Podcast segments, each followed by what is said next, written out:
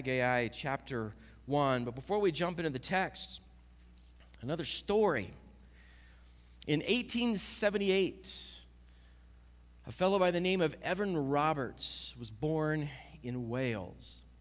His father was a coal miner, so at the age of 11, Evan went and joined his father in the coal mines until he was 23 years old.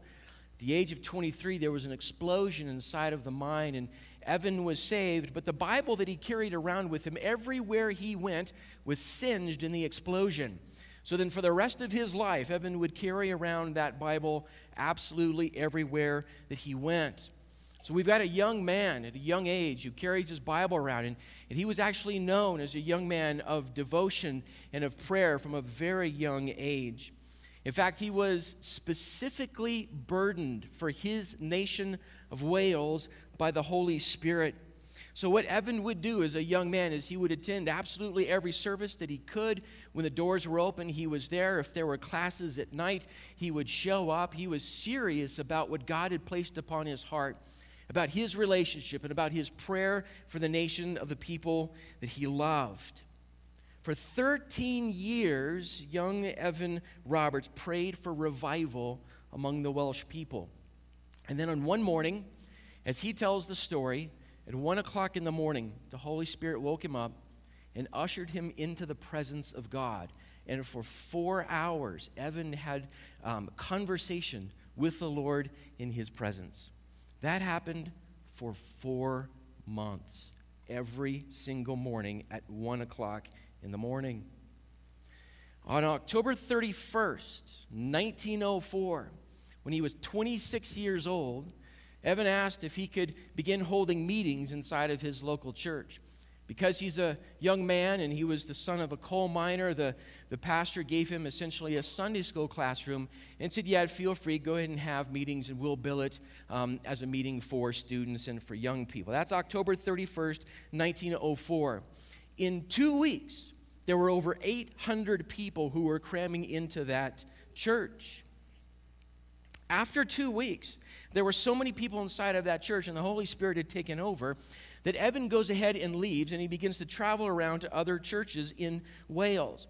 Because what God had done inside of him is he had given him a vision for 100,000 conversions in the nation of Wales. And so he begins to preach everywhere a door is open to him. What happened was so dynamic that the newspapers in Wales began to uh, record what was going on every time uh, Evan would speak or others would speak in his name. He had asked the Lord for 100,000 people. In six months, the newspapers of Wales had documented over 250,000 conversions inside of that nation. The day before Evan showed up in that church, on October 30th, 1904, the churches in Wales were largely empty. The faith of the people was mostly cold. It was a Christian nation in name only. In two weeks, one church had almost a thousand people attending. Within six months, one quarter of a million people had found faith in Jesus Christ. And within a few years, all of the preachers and missionaries who came out of the Welsh revival are documented to have been involved in over 30 international revivals. What God did in Wales in 1904 was amazing. Empty churches are filled, souls are saved, the culture begins to change in really interesting ways. During the Welsh revival, bankruptcies went up, not down, and they went up because of the number of pubs and taverns that were going out of business. when you read on these stories, uh, the, the, stories of renewal and revival, we get all kinds of interesting things, fun stories that come out. One of my favorite stories that came out of the Welsh revival comes from a policeman. He was standing outside of some courtroom doors while there was court in session, and he begins to hear music behind him inside of the courtroom. Well, that's a little unusual while court is in session. So the police officer makes his way into the court and hears what had happened. The defendant, during the trial, was convicted of his own guilt. He stood up and he declared that he was guilty, and he asked in court if he could become a follower of Jesus Christ. The judge stopped the proceedings, led the young man to Jesus Christ, and the jury broke out in a hymn. Isn't that cool? God moves, He just decides to move and change things. Late in 1904, Evan Roberts wrote a letter, and it's called The Message to the World. And here's how that letter finishes. He says this Wonderful things have happened in Wales in a few weeks, but these are only a beginning. The world will be swept by his spirit, by a rushing, mighty wind. Many who are now silent, Christians, neg- who are silent Christians, negative Christians, Christians whose belief means little to them and nothing to anyone else will lead in the movement. Groping, hesitating, half hearted Christians will see a great light and will reflect his light to thousands of those in utter darkness. This is my earnest faith. If the churches will but learn the great lesson of obedience to the voice of the Holy Spirit, obedience Obedience. Obedience. One of the dynamic and unique things that happens in the book of Haggai is that out of nowhere, the people obey. They do exactly what God has asked them to do when we do the math with the history that we read of this period of time with Ezra and Nehemiah, and we get to Haggai and even into the other prophet who shows up at the same time, Zechariah, between the time when God sent his people back to the land to rebuild his temple and when Haggai shows up and says, You guys need to restart, they have neglected the work of God for maybe 16 years now. So the Lord begins to speak to his people for their sin of neglect and their need to work for Him, to build a place of worship, and to obey. And stunningly, the people of God do. If you spend time reading your Bible and you just kind of read through those last few prophets, they're called the minor prophets just because they're short. If you're just reading through the prophets of the Old Testament, you get really used to an interesting pattern. The people of God neglect God and they begin to fall in rebellion and sin. And so God sends a prophet and says, Hey, everybody needs to come back to me and I will restore your world and your life. And the people of God will respond to that message by saying, Nah, we're just going to continue to go in our own way. And sure enough, judgment falls. And you get used to that. So by the time you get to Haggai and it says that they obeyed, you're just stunned.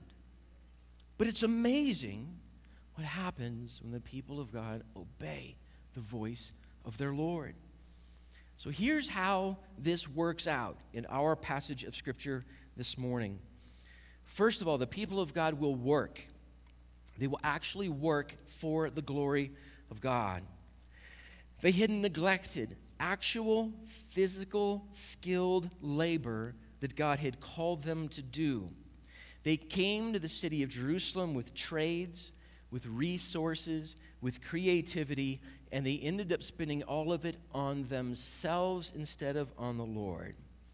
So Haggai is going to tell them it's time to take your labor and to use it to make use for the Lord. So they're going to work for the glory of God. They're going to worship for the glory of God. Guys, a, a, culture of people who follow Jesus Christ requires worship inside of our lives individually, inside of our homes, inside of our public gatherings. Worship is at the center of our attention as followers of Jesus Christ. We worship when we treat someone with ultimate value, right? This is what worship means to treat someone as if they are worthy of ultimate value. And when God is worshiped, by his people, he is glorified. And this is what God wants. So people will worship for the glory of God. And then people will obey. There will be obedience for the sake of the glory of God. Doing what God called and equipped them to do will glorify God.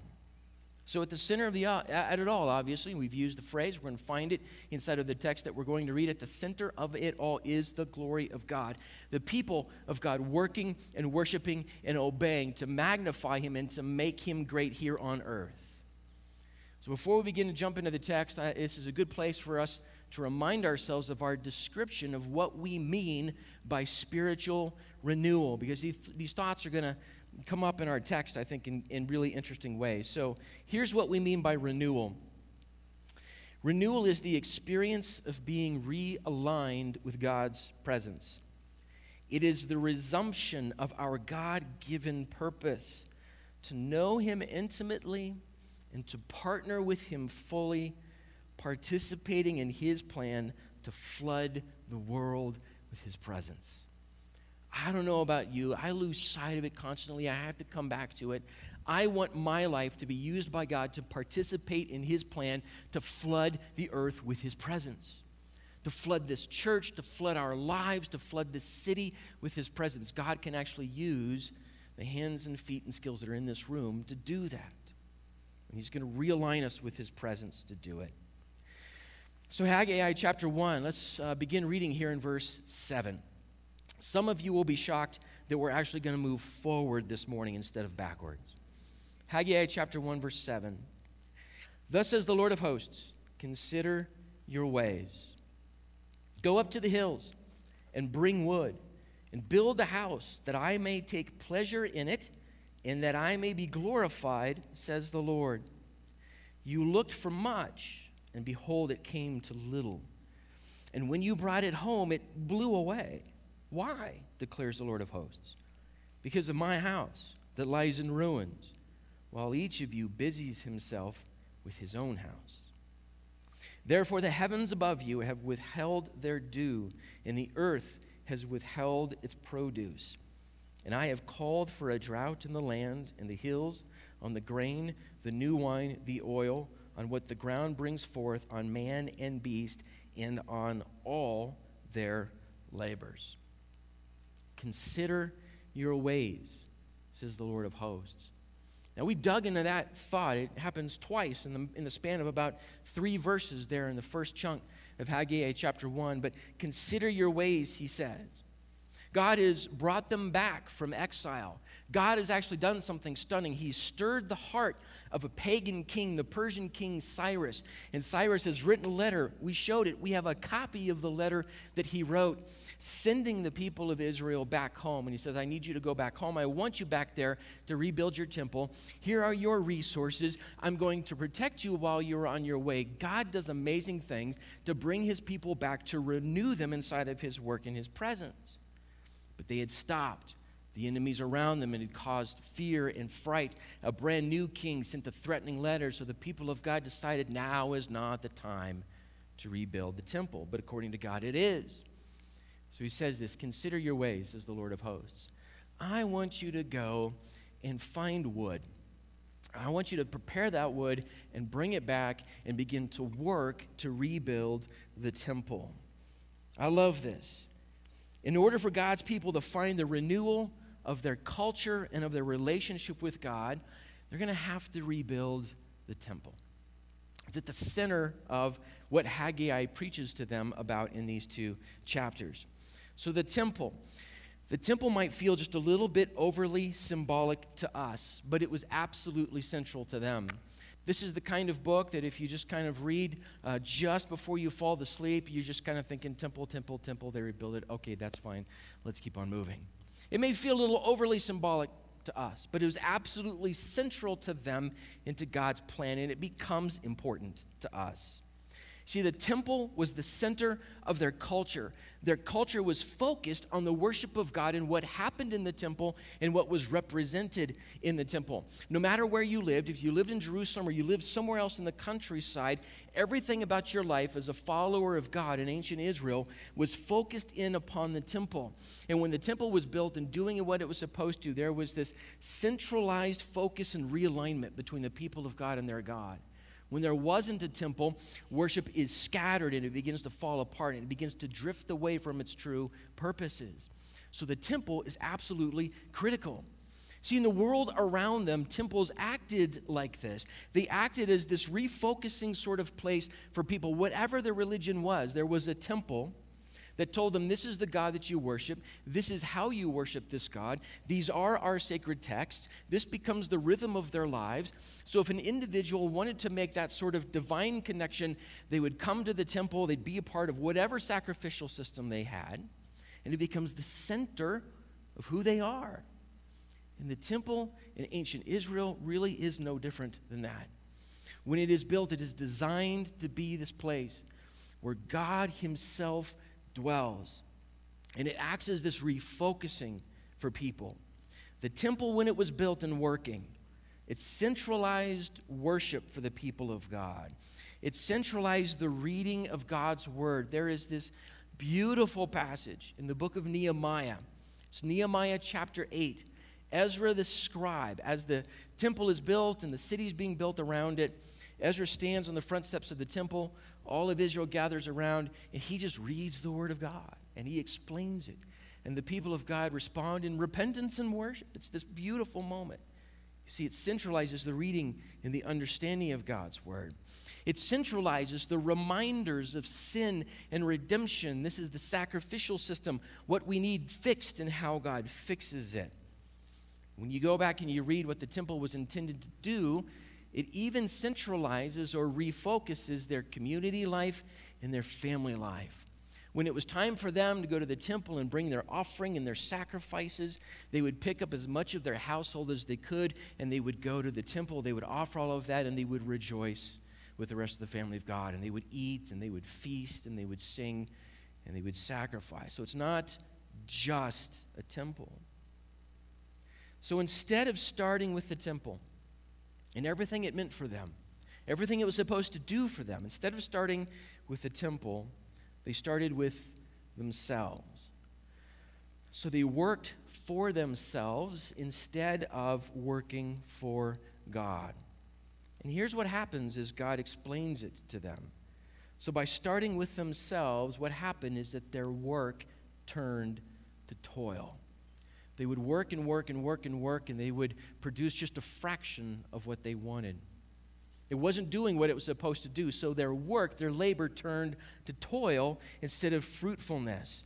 You might remember some of the language of verse 6. One verse before where we began, the text says this You have sown much and harvested little. You eat, but you never have enough. You drink, but you never have your fill. You clothe yourselves, but no one is warm. And he who earns wages does so to put them in a bag with holes, right?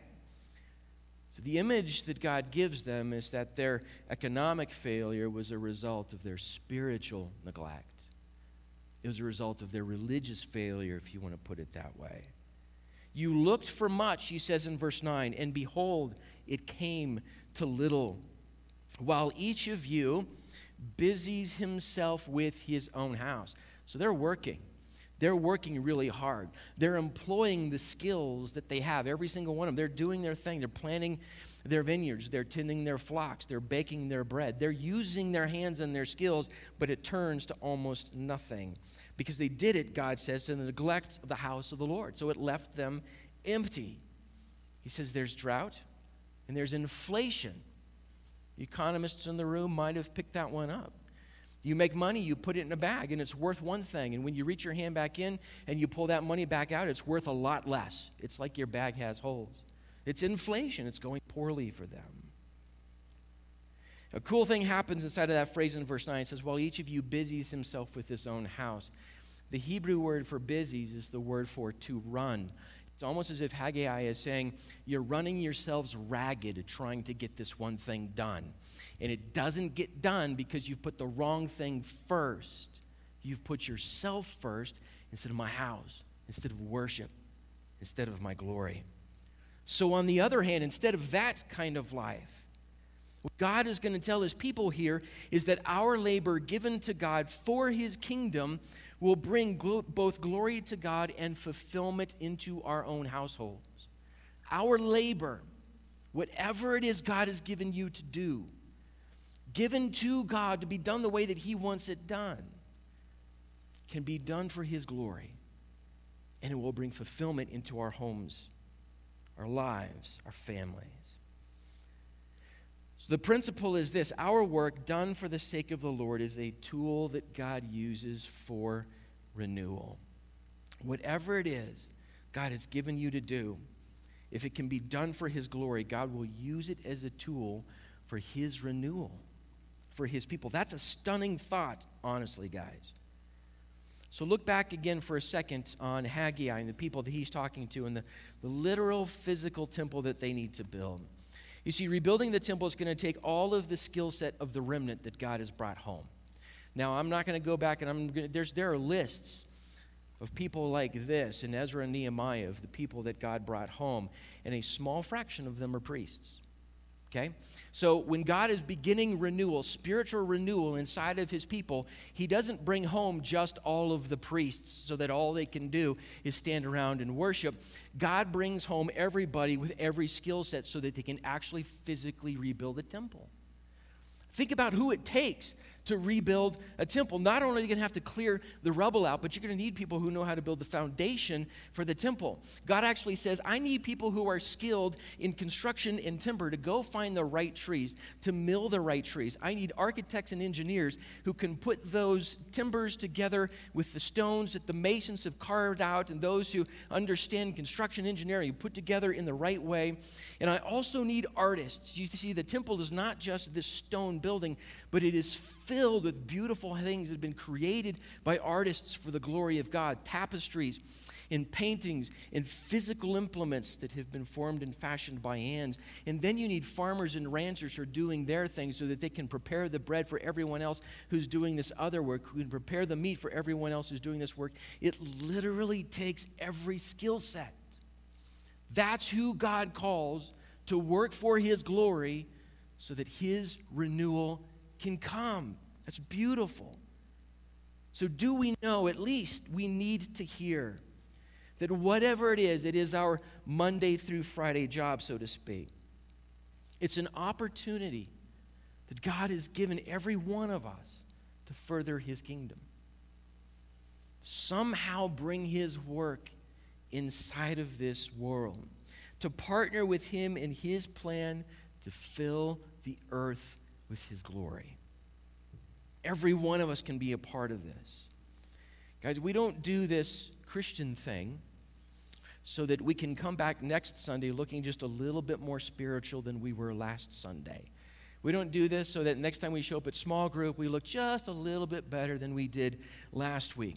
Right now, I use this image a lot because I really like this image. If you don't, that's too bad because I'm just going to continue to use it when we gather together in our small groups, in our congregational settings, guys, it's like lighting a bonfire. Every one of us has brought in something with us, and we gather to worship and we gather to glorify God. And this place is ablaze with worship to God. And when we're done here, every one of us takes our individual torch out of this room, we take it home, and we take it to work with us. This is why we do this. So that God can be pleased with our labor, Haggai says and so that he will be glorified. So Haggai envisions this temple and the glory of God on earth as the result of our work together, not just the work done by a few religious professionals. Remember the two other individuals who are actually named in the book of Haggai are Joshua and Zerubbabel. Joshua is the high priest, so he comes back and he organizes the priests and the Levites and the sacrificial system. Zerubbabel is the governor, it says. Well, Zerubbabel turns out to be the citywide team manager. He becomes the general contractor who finds the plumbers so that the temple can get built. This is who God calls to bring his glory back amongst his people. And what's beautiful about this book, again, is that the whole of the remnant of the people of God who have returned obey Haggai's word. They obey the word of the Lord and they begin to work on the temple. Now, why is it they have struggled? God says there in verse 9, Why has this happened? Why do I need your work for me first? He says, Why declares the Lord of hosts? Because of my house that lies in ruins you haven't built a place of worship for me. See, he tells them the people needed to put their worship and the glory of God first, and then the rest of their lives will fit into place, and then they will find the kind of blessing that the Lord can give that they had been seeking without God. Now they will find it with God. So Haggai says they've been spending their resources, their time, their skills, their money, and all the wrong things first. And he says, What you need to do is give it to worship first. And for them, it is the rebuilding of the temple. It has to happen for them in their culture.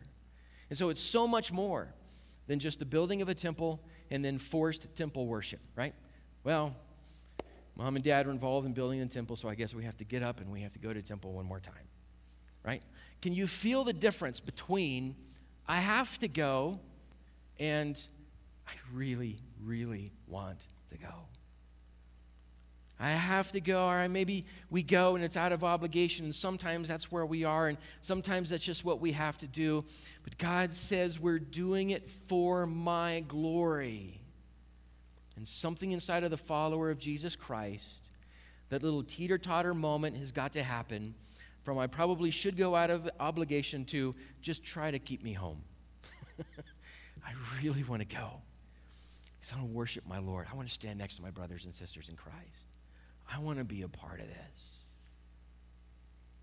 So, right at the center of it, he says in verse 8, I will be pleased with your work, and I will be glorified. So, guys, the glory of our God is central, not just to our work, but to our worship as well. Listen to how David puts it in Psalm chapter 29, verse 2. Ascribe to the Lord the glory due his name. Worship the Lord in the splendor of holiness. So we give him the glory that is due his name. And so there needs to be, there will be, when Haggai's generation, when Haggai's congregation is done, there will be a physical place. And the point is, as much as God's people are able to do so, there has to be a physical place. There should be a physical place where God's people go to focus their time and their resources on the glory of God. A place where we come and our lives are reoriented on God, on His Word, on His glory and His worship. Whatever has happened through the week, whatever has rose, risen up inside of our hearts and our lives, we get an opportunity to show up here and realign ourselves. This soul has needed this this week. And to neglect this, if this soul is broken, to neglect this because I just don't feel like it, fails in the opportunity to worship God, fails in the opportunity to give Him glory, and then my life will start fitting back into place. I love this notion of physical places where the people of God gather, whether it's a building like this that we are blessed to have, where it's inside of their homes. I mean, think about it for a minute. The kind of work that it takes for most of us to actually get here on Sunday mornings, the people and the little things that you have to wrangle and put together to actually get here, even close to time. This is discipline. This is commitment. This is effort. This is training and instruction of the next generation for how important that this is. And here's part of what happens your neighbors, if they're awake, they actually see you leave your house so that you can go to the house of the Lord to worship with other Christians. The people inside of this neighborhood watch you drive back and forth because you are physically showing up to worship God in this place. When we go to our small groups, and I love it when I show up like this when we go to our small groups, our blocks are filled with cars of Christians who have shown up to gather together to glorify God. People need to see that. People need to watch us gather to worship Him. And God says, and I will be pleased, and I will be glorified. Again, we may think as we read Haggai, this temple talk is something that belongs to the Old Testament because we no longer have what we would call a temple. We have a church, but the temple's a different kind of thing. But guys, Scripture doesn't leave temple talk in the Old Testament, it carries right through to every single one of us. Think of the temple of God as this focal point for His presence and for His glory. And that notion itself begins at the, at the beginning of all things And Adam and Eve are walking with God, talking with God. They have this personal, intimate relationship with Him. And then in their rebellion to the one thing God asked them not to do, that relationship gets distanced. Okay? So they no longer have that intimate relationship with him. So then a little bit later on with Moses, God designs and builds a tabernacle, a tent version of the temple. And when the tabernacle is built, I've given you the reference in the notes that we give you every single week. The glory of God falls upon the tabernacle and it becomes a physical location where the presence of God and the people's lives are focused around it. Then a little bit later on, Solomon, King Solomon, builds the first physical temple. And when you read in 1 Kings chapter 8, he prays over the dedication of the temple, and the glory of God falls and fills that place, and people's lives are refocused on the worship and the glory of God. Now, we don't have a physical temple in the same way that they do, but Listen to how Scripture talks about you and me. In 1 Peter 2, verses 4 and 5, it goes like this As you come to him, you, followers of Jesus Christ, as you come to him, you are a living stone. You come to Jesus, who is a living stone, rejected by men, but in the sight of God, chosen and precious. And you yourselves, like living stones, are being built up as a spiritual house to be a holy priesthood, to offer spiritual sacrifices acceptable to God through Jesus Christ. This is temple language because we have become the temple of the Holy Spirit, because we have become living stones. And when we gather, we become this example, this place where the Spirit of God dwells. It's beautiful because, guys, God now fills his people, He fills his church with his presence, and we exist for the glory of God. The world around us, the world around Haggai, can seem to get along okay without worship, but the remnant can't. The people of God can't get along without worship. So, guys, we discover this over and over again in Scripture and historically. In renewal, the people of God will prioritize the glory of God. Not our own glory, not my glory, not our glory. His glory will be prioritized. A young man by the name of Evan can just leave where he was, and the Holy Spirit just does what the Holy Spirit wants to do. And he can go to the next place, and the Holy Spirit does what the Holy Spirit wants to do. Probably none of us in this room had ever heard of Evan Roberts before this morning. But what a stunning thing God does when He is glorified amongst the people of God. So we can't leave public worship in ruins. See, that's what the people of God had done before Haggai shows up. They had neglected the building of the temples. And again, it's not just that, it's worship. It's a symbol of the glory of God. They'd left it in ruins, and the people of God can't do that with worship. Because worship reinvites God back into our lives. It reinvites God back into the world around us, and it glorifies Him when we do it. And here's what happens next in Haggai chapter 1, in verse 12. Let's read through the end of the chapter.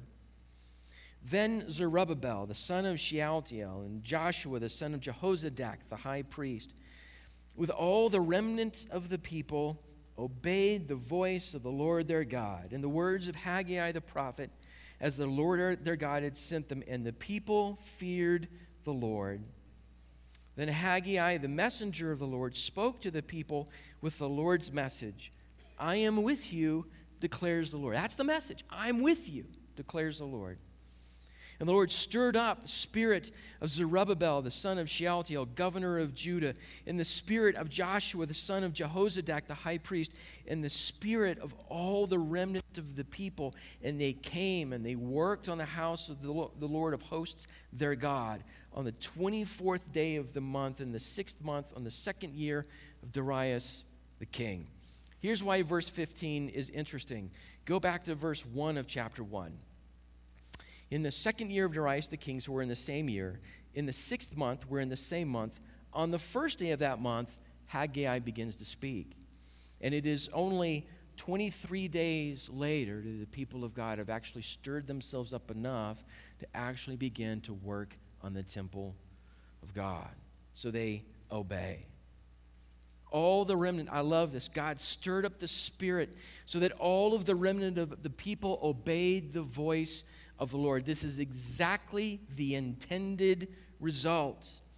This is exactly the right response from people who have fallen into the neglect of worship, who've been walking a little bit off center, and the voice of the Lord begins to speak. And the intended result is God, you're right, and here I am. I need to be back on track. I need to obey.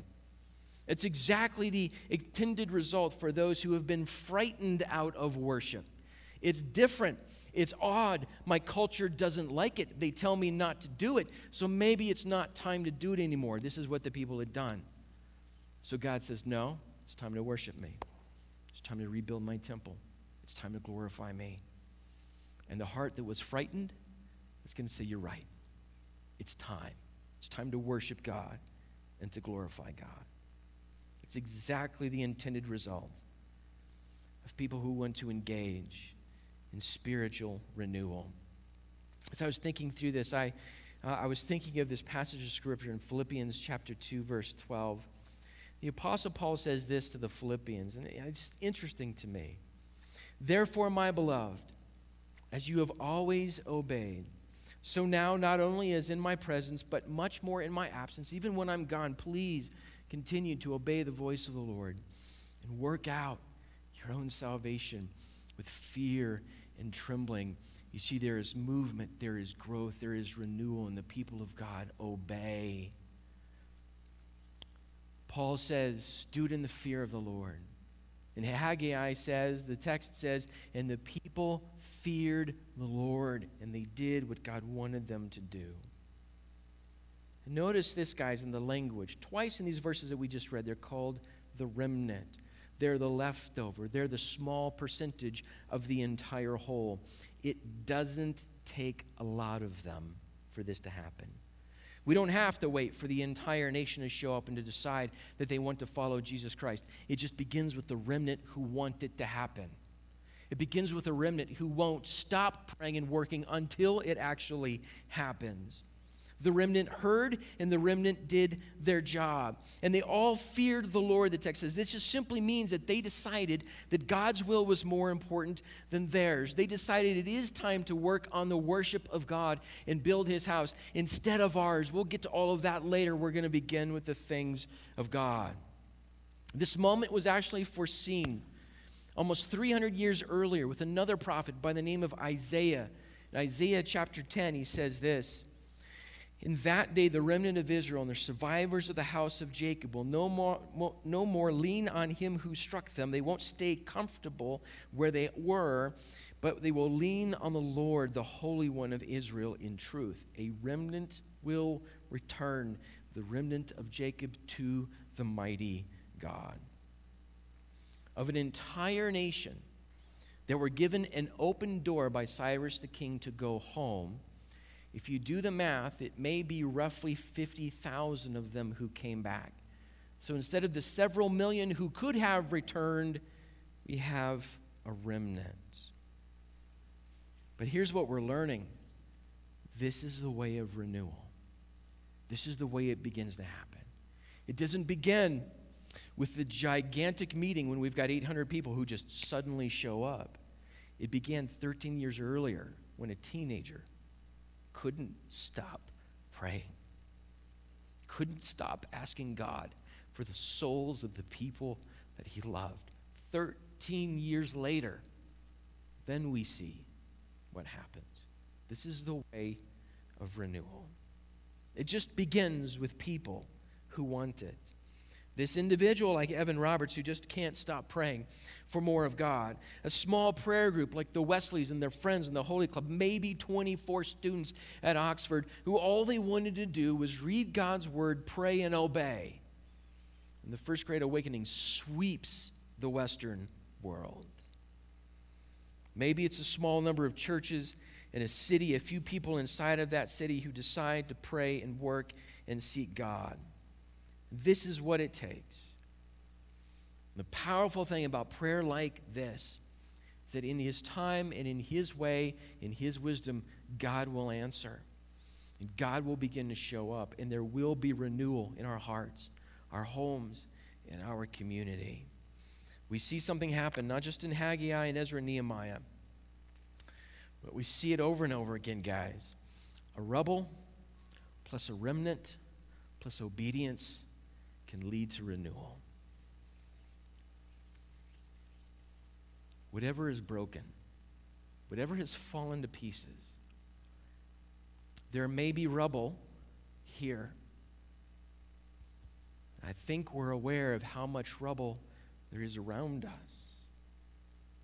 But that's okay. We serve a God who calls his people to rebuild. And a remnant this speaks of those who, no matter who is with me, I will seek God. No matter who is with me, I will follow God in obedience. The few who came back obeyed, and God fills his people. So here's the end of Haggai's sermon in that first month when he begins to speak. It's a very simple sermon. It's the last words I want us to hear this morning. I am with you, says the Lord. I am with you. When you learn how to work, to use whatever skills that God has given you, to do what He's called you to do wherever He has placed you right now, we do it as unto the Lord, and all of us need to hear very simply God says, I'm with you when you do that. When we worship in our cars, in our homes, when we worship in our small groups, when we worship, when we gather here together to glorify Him, God says, I am with you. And we hear His voice and we obey. God does what only God can do. Because our Lord, the Lord of hosts, is with us when we do. Let's pray.